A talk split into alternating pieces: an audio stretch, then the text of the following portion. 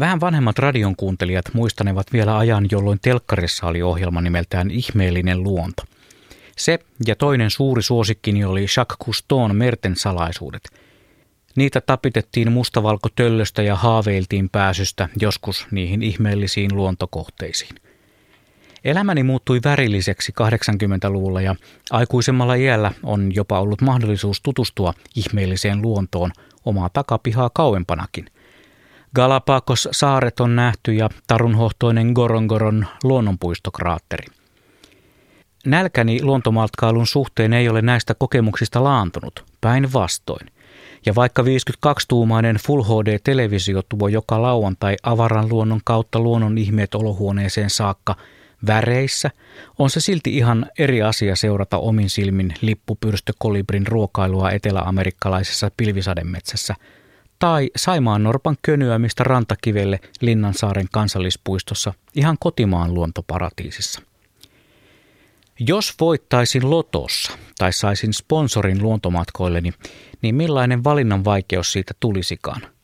Maapallolle mahtuu tuhansia ja taas tuhansia mielenkiintoisia luontokohteita, eikä niitä yhden ihmiselämän aikana ehtisi millään läpikäymään. Ei, vaikka olisi itse Sir David Attenborough. Mutta minne sitä lähtisi, jos olisi niin sanottu rajaton budjetti ja aikaa loppuelämän verran? No, listataanpa.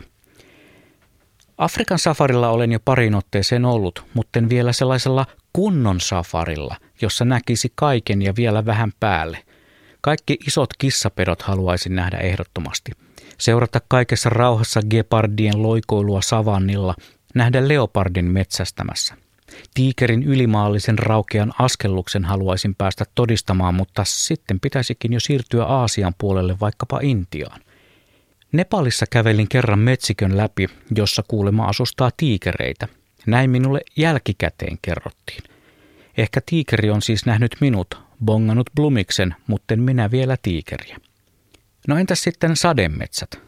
Sademetsät ovat äärimmäisen kiehtovia. Niissä elää sellainen kirjo luontokappaleita, että vaikka kuinka rajaisi, kaikkea ei pysty näkemään eikä kokemaan.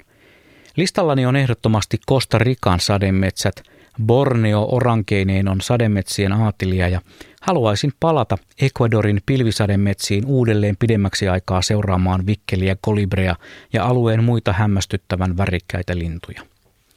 Eksoottiset safarit ja trooppiset sademetsät ovat ihan oma juttunsa, mutta niin on myös pohjoinen luonto. Luontomatkailu haavelistallani on oma paikkansa huippuvuorilla, jonne matkustaisin jääkarhujen perässä. Seuraavaksi suuntaisin Islantiin ja Grönlannissa pitäisi käydä samalla kun kiertää vähän mualimaa. Haluaisin myös vierailla Etelämantereella tervehtimässä pingviinejä.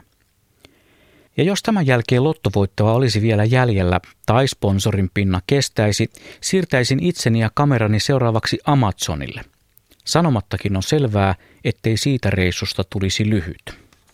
Ja jos vielä tämänkään jälkeen taloushallintoni ei suosittelisi luontomatkailuuni leikkauksia, jatkaisin eteenpäin. Siperia, Kiina, Englannin nummet, Punainen meri, Suuri Valliriutta, koko Australia, Uusi-Seelanti, Rarotonga, Madagaskar, Zanzibar. No se on jo koettu. Uuttöö vielä kokematta, samoin Valassaaret. No, nyt on aika täyttää haaveilevan luontomatkailijan apuraha-anomus, lottokuponki, ja jäädä odottelemaan orastavaa kevättä. Sillä vaikka voittaisin lotossa tai saisin sponsorin, en mistään hinnasta jättäisi keväistä luontoretkiä haukivedelle väliin. Kuutin katse – teeren keväinen pulputus ja veneen kylkeen helisevä jää.